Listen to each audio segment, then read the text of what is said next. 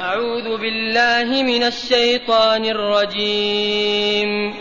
قالوا يا نوح قد جادلتنا فأكثرت جدالنا فأتنا بما تعدنا إن كنت من الصادقين. قال إنما يأتيكم به الله إن شاء وما أنتم بمعجزين. ولا ينفعكم نصحي إن أردت أن أنصح لكم إن كان الله يريد أن يغويكم هو ربكم وإليه ترجعون.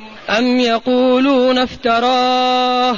قل إن افتريته فعلي إجرامي وأنا بريء مما تجرمون. معاشر المستمعين والمستمعات من المؤمنين والمؤمنات. قول ربنا جل ذكره قالوا يا نوح قد جادلتنا فأكثرت جدالنا.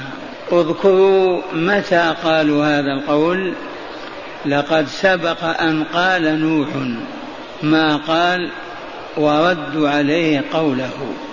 وهنا قالوا يا نوح قد جالدتنا فأكثرت جدالنا فأتنا بما تعدنا من العذاب الأليم عذاب الدنيا إن كنت من الصادقين.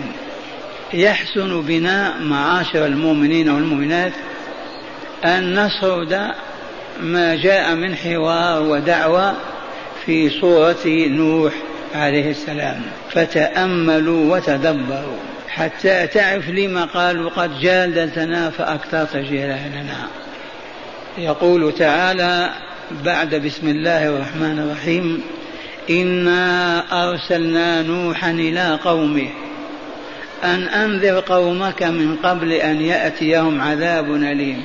قال يا قوم إني لكم نذير مبين أن اعبدوا الله واتقوه وأطيعون. يغفر لكم من ذنوبكم ويؤخركم إلى أجل مسمى. إن أجل الله إذا جاء لا يؤخر. لو كنتم تعلمون. قال رب يا رب إني دعوت قومي ليلا ونهارا فلم يزدهم دعائي إلا فرارا. وإني كلما دعوتهم لتغفر لهم جعلوا أصابعهم في آذانهم واستغشوا ثيابهم وأصروا واستكبروا استكبارا. إنني ثم إني دعوتهم جهارا ثم إني أعلنت لهم وأسررت لهم إسرارا. فقلت استغفروا ربكم إنه كان غفارا. يرسل السماء عليكم مدرارا ويمددكم بأموال وبنين ويجعل لكم جنات ويجعل لكم أنهارا. ما لكم لا ترجون لله وقارا وقد خلقكم أطوارا. ألم تروا كيف خلق الله سبع سماوات طباقا؟ وجعل القمر فيهن نورا وجعل الشمس سراجا والله أنبتكم من الأرض نباتا ثم يعيدكم فيها ويخرجكم إخراجا والله جعل لكم الأرض بساطا لتسلكوا منها سبلا فجاجا. هذا الكلام دام ألف سنة إلى خمسين سنة. ماذا قالوا؟ قال رب إني دعوت قومي ليلا ونهارا. قال نوح ربي إنهم عصوني واتبعوا من لم يزده ماله وولده إلا خسارا. ومكروا مكرا كبارا. وقالوا لا تذرن آلهتكم ولا تذرن ودا ولا سواع ولا يغوث ويعوق ونصرا. وقد أضلوا كثيرا. ولا تزيد الظالمين إلا ضلالا مما خطيئاتهم أغرقوا فأدخلوا نارا فلم يجدوا لهم من دون الله أنصارا. وقال نوح ربي لا تذر على الأرض من الكافرين ديارا. إنك إن تذرهم يضل عبادك ولا يلدوا إلا فاجرا كفارا. رب اغفر لي ولوالدي ولمن دخل بيتي مؤمنا وللمؤمنين والمؤمنات ولا تزد الظالمين إلا تبارا هذه عرضت ذلك العرض الطويل في هذه الآيات. هنا قالوا لما قال ما قال وردوا عليه ورد عليهم قالوا يا نوح قد جادلتنا ما اسم نوح العبد عبد الغفار والعبد الشكور. قالوا يا نوح قد جادلتنا والجدال في الخصومات والجدل هو الفتل. يعني ترد علينا ونرد عليك ما تقول وما نقول. فأكثرت جدالنا إذا فلا حاجة إلى هذه المدة الطويلة. إذا فأتنا بما تعدنا إن كنت من الصادقين. هات العذاب الذي تخوفنا به وتعدنا به وأن الله سيهلكنا بما شاء من أنواع الهلاك. هاتي هذا يسمى بالتحدي. ماذا يقول نوح لهم؟ قال إنما إنما يأتيكم إنما يأتيكم به الله إن شاء. إنما يأتيكم بالعذاب الذي واعدتكم به يأتيكم به الله إن شاء ومشيئته مطلقة فلا يرسل العذاب إلا عندما يحين الأجل وتدق ساعته. وقد يرفعه ويبعده لأن المؤمن لأن العباد يؤمنون ويسلمون. فلا طاقة لي في هذا الموضوع. الأمر إلى الله عز وجل. إنما يأتيكم به الله لا أنا. إن شاء وما أنتم بمعجزين بغالبين ولا قاهرين ولا ممتنعين من الله إذا أراد أن ينزل العذاب بكم. وما أنتم بمعجزين. ثم قال لهم ولا ينفعكم نصحي ولا ينفعكم نصحي. إن أردت أن أنصح لكم إن كان الله يريد أن يغويكم. أعلمهم أن نصحه وتوجيهه وإرشاده وبيان الطريق لهم لإنقاذهم من العذاب المنتظر وعذاب الدار الآخرة هذا النصح الخالص ما ينفعكم لأن الأمر بيد الله لا بيدي أنا. لا ينفعكم نصحي إن أردت أن أنصح لكم إن كان الله يريد أن يغويكم أن يهلككم. ولكن بعد الإهلاك الإغواء البقاء في الشرك والخبث والفساد والظلم. من الغواية التي هي الفساد. إذا أراد أن يهلككم حينئذ يهلككم. أما نصحي أنا فليس بفاعل شيئا. هكذا يقول لهم ولا ينفعكم نصحي إن أردت أن أنصح لكم إن كان الله جل جلاله يريد أن يغويكم. هو ربكم وإليه ترجعون. هو ربكم خالقكم ومالك أمركم وإليه ترجعون يوم القيامة ويحاسبكم ويجزيكم. فما أنا أبدا بأكثر من عبد مؤمن يوجه وينذر ويخوف عن عذاب الله ناصحا فقط. أما أن نملك العذاب وآتي به أو أدفعه وأؤخره هذا ليس لي. ونصحي لكم ليس لازما أن تهتدوا وتؤمنوا. إذا ما أراد الله ذلك وكتبه في كتاب المقادير سوف تصرون على الشرك والكفر والظلم والعناد والفساد حتى ينزل حكم الله بكم ويتم قضاه وقدره فيكم. هذا معنى قوله تعالى قالوا يا نوح ما قالوا يا رسول الله أو يا نبي الله.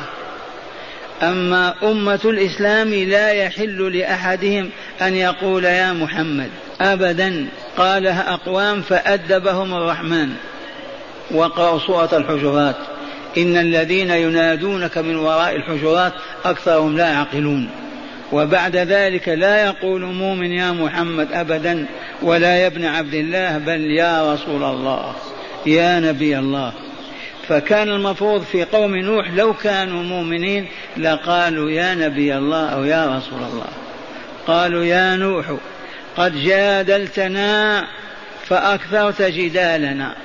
طالت مدة الجدال وأكثرتها والى متى إذا فأتنا بما تعدنا وتنتهي المشكلة. هات العذاب الذي تخوفنا به وتنذرنا غير ما مر وغير ما عام. هاته فتنتهي المشكلة.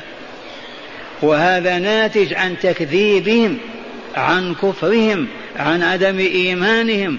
فوالله لو كانوا عارفين بالله مؤمنين به وبما عنده ولديه ما قالوا هذا.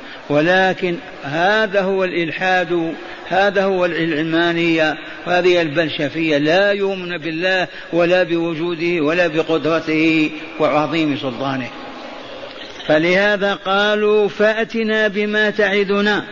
إن كنت من الصادقين في دعواك وفيما تدعو إليه وتقوله وأنك رسول الله وأنك تخوف عباد الله من عذاب الله إنهم أصروا على ما يغضب الله. فأجابهم قائلا إنما يأتيكم به الله.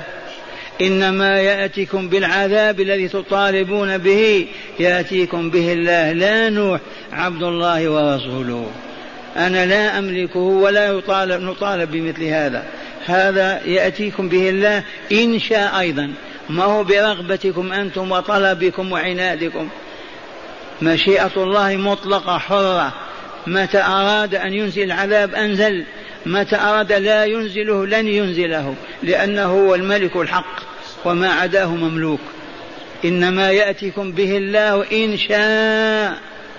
وما أنتم بمعجزين وما أنتم بمعجزين لله تتحدونه وتغلبونه فيما تدعون بل أنتم أحقر ما تكونون وأذل ما تكونون عند الله. ولكن لكل أجل كتاب. لما كتب كتاب المقادير حدد اليوم الذي يكون فيه الطوفان والغرق فلا يتقدم بيوم ولا يتأخر. وهذا شأن الله في خلقه. لا يحدث حدث في الكون إلا وقد سبق أن كتب في كتاب المقادير وحدد زمانه ومكانه وكيفيته وهيئته ولا يتأخر شيء ولا يتقدم. هذا مظهر من مظاهر علم الله وقدرته التي لا يعجزها شيء وحكمته التي لا يخلو منها شيء. ولا ينفعكم نصحي إن أردت أن أنصح لكم إن كان الله يريد أن يغويكم. الإغواء يكون بمعنى الإفساد ويكون الهلاك وهنا بمعنى هلاك نتيجة الإغواء الذي هو الخبث والظلم والشر والفساد. هو لا إله إلا هو ربكم وإليه ترجعون. بعد هذه الحياة وتقفون بين يديه ويتم السؤال والجواب ويتم الجزاء بعد الحساب. وقوله تعالى أم يقولون افتراه؟ قل إن افتريته فعلي إجرامي وأنا بريء مما تجرمون. هذه الآية الإمام إمام المفسرين ابن جرير القرطبي وغيره يقولون هذه الآية موجهة إلى مشركي مكة وهذه بين في قصص نوح بدل ما يطول القصص على نمط واحد يأتي الفاصل هذا وهذه سنة الله في القرآن الكريم. فالله يقول بل يقولون افتراه أي يقول المشركون هذا القصص الذي يقصه محمد كذبه من أين جاءه؟ هو عاش مع نوح أو عرف ما جرى بينه وبين قومه من أين له؟ هذا افتراء وكذب. بدل أن يؤمنوا ويقول آمنا بالله وأن هذا رسول الله وقد أوحى إليه ما أوحى وأنزل عليه كتابه من يقص هذا القصص من الأبيض والأسود في العالم؟ لا أحد. يقصه هو إذا من أين أتاه؟ وحي أوحاه الله إليه فهو رسول الله. العكس بل يقولون افتراه. كذبه وقاله. وهل يستطيع أن يقول هذا الكلام كله من أين يأتيه صراع طويل ما سمعتم سورة نوح؟ من يقول هذا من عنده؟ مستحيل. ولكن لما كفروا وأصروا على الكفر والشرك يدفعون كل مظاهر الحق ويبطلونه ليبقوا على ما هم عليه من الخبث والشر والظلم والفساد. أم يقولون افتراه؟ قل لهم يا رسولنا إن افتريته فعلي إجرامي. إذا كذبت مسؤولية كذب علي أنا وأنتم براء من ذلك. إن فرضنا أنني افتريت كذبت أليس المسؤولية علي أنا؟ ليست عليكم أنتم. قل إن افتريت فعلي إجرامي وأنا بريء مما تجرمون. وأنا بريء من كل إجرامكم في جميع صوره وألوانه وأحواله لأنهم يعيشون على الإجرام. يعبدون الأصنام ويدعون إلى عبادتها. يكفرون بالله ورسوله ويدعون إلى الكفر بالله ورسوله. يظلمون يؤذون المؤمنين والمؤمنات. فهذا الإجرام الرسول بريء منه. لا يلحقه شيء أبدا. وأنتم إن كنت أنا كذبت وأجرمت افتريت أنتم لا يضركم ذلك. فعلي إجرامي وتبعته ومسؤوليته وأنا بريء مما تجرمون. فقرر أنهم هم المجرمون وأنهم يجرمون ويعبثون في الأرض بالفساد والشر. ومن ذلك الشرك وعبادة غير الله عز وجل. أعيد إليكم الآيات مرة ثانية. قالوا يا نوح قد جادلتنا فأكثرت جدالنا فأتنا بما تعدنا إن كنت من الصادقين. قال إنما يأتيكم به الله إن شاء وما أنتم بمعجزين. ولا ينفعكم نصحي إن أردت أن أنصح لكم. إن كان الله يريد أن يغويكم. هو ربكم لا رب لكم سواه. هو معبودكم إذا لا معبود لكم غيره. هو ربكم وإليه ترجعون رغم أنوفكم محبين أم مكرهين لا بد وأن ترجعوا إليه. إذا مات أحدهم يبقى حيا يبقى في بيته يقبر وروحه تعود إلى الله. وقوله تعالى أم يقولون افتراه. هذا الغالب أنه من كلام المشركين في مكة. هم الذين قالوا للرسول من أين يأتي بهذا القصص؟ يكذبه فقط. بل يقولون افترى. قل لهم إن افتريته فعلي إجرامي. إن كنت كاذبا فنتيجة الكذب وعقابه علي أنا. وأنا بريء مما تجرمون. فسجل عليهم أنهم يجرمون لأنهم يردون الحق ويدفعونه ويقولون الباطل ويكذبون. أسمعكم الآيات من الكتاب.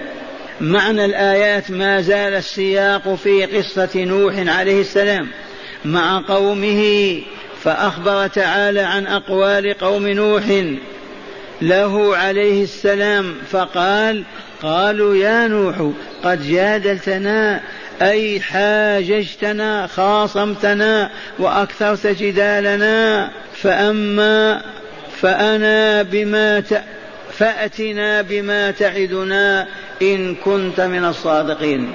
فات ما عندك من العذاب.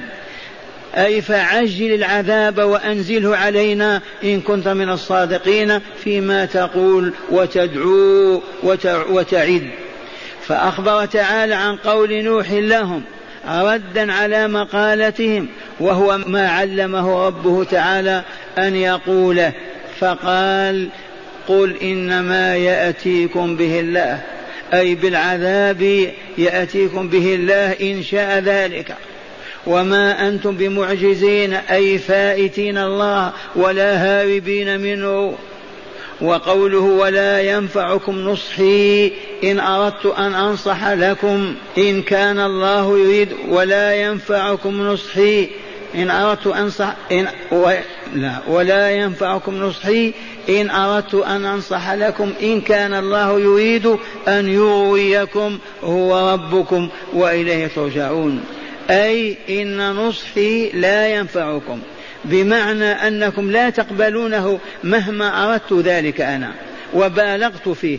وذلك إن كان الله جل جلاله يريد أن يغويكم لما فرط منكم وما أنتم عليه من عناد وكفر ومجاحدة ومكابرة. إذ مثل هؤلاء لا يستحقون هداية الله تعالى بل الأولى بهم الضلال حتى يهلكوا ضال فيشقوا في الدار الآخرة. وقوله تعالى هو ربكم وإليه ترجعون أي فالأمر له ألستم عبيده وهو ربكم؟ إن يشاء يرحمكم وإن يشاء يعذبكم. وإن كانت حكمته تنفي أن يعذب الصالحين ويرحم الغواة الغواء الظالمين. هداية الآيات. من هداية الآيات أولا وتأملوا. مشروعية الجدال. لإحقاق الحق وإبطال الباطل بشرط الأسلوب الحسن. من أين أخذنا هذا؟ قد جادلتنا فأكثرت جدالنا. نوح جادل. إذا مشروعية الجدال وجواز الجدال. لأجل ماذا؟ لإحقاق الحق وإبطال الباطل. لا لإبطال الحق وإحقاق الباطل. بهذا الشرط. والشرط الثاني بشرط الأسلوب الحسن. ما فيه القبح والسوء المنطق البذيء والكلام الخاسر ثانيا إرادة الله تعالى قبل كل إرادة. وما شاء الله يكون وما لم يشأ لم يكن. وفي هذا رد على المعتزلة والقدرية الذين يفهمون أن الإنسان يخلق أعماله بدون إرادة الله والعياذ بالله. فيصبح كل إنسان رب خالق. الإنسان عندما يقتل عندما يصلي عندما يغرس عندما ينزع كتب الله له ذلك وأعانه عليه وسخره له. لا أنه الفاعل بنفسه لا أنه هو خالق ذلك الشيء. لولا الله ما كان الذي فعله ولا قدر عليه. ثالثا لا ينفع نصح الناصحين ما لم يرد الله الخير للمنصوح له. نصح ألف سنة إلا خمسين عاما. هل نفعهم نصحه؟ ما نفع. قاعدة لا ينفع نصح الناصحين ما لم يرد الله الخير للمنصوح لهم. فإن أراد الله لهم الخير استجابوا وقبلوا النصيحة وأطاعوا وامتثلوا الأمر والنهي. رابعا ينبغي عدم إصدار حكم على عبد ما لم على عبد لم يمت فيعرف بالموت مآله إلا أن تقول الله أعلم. إذا عبد ما مات لا تستطيع أن تحكم عليه بالجنة أو النار. قد يسلم وإذا مات تقول والله أعلم. إذا كان من أهل الإيمان أيضا والتوحيد. أما إذا كان من أهل الكفر فأنت توقن وتؤمن بما أخبر الله تعالى به. مرة ثانية ينبغي عدم إصدار حكم على عبد لم يمت ما زال حي. فيعرف بالموت مآله. إذ قد يسلم الكافر وقد يكفر المسلم والعياذ بالله. فلا نصدر حكما على حي أم أما إذا مات فنعم. إن كان مؤمنا نقول من أهل الجنة وإن كان من أهل الكفر نقول من أهل النار.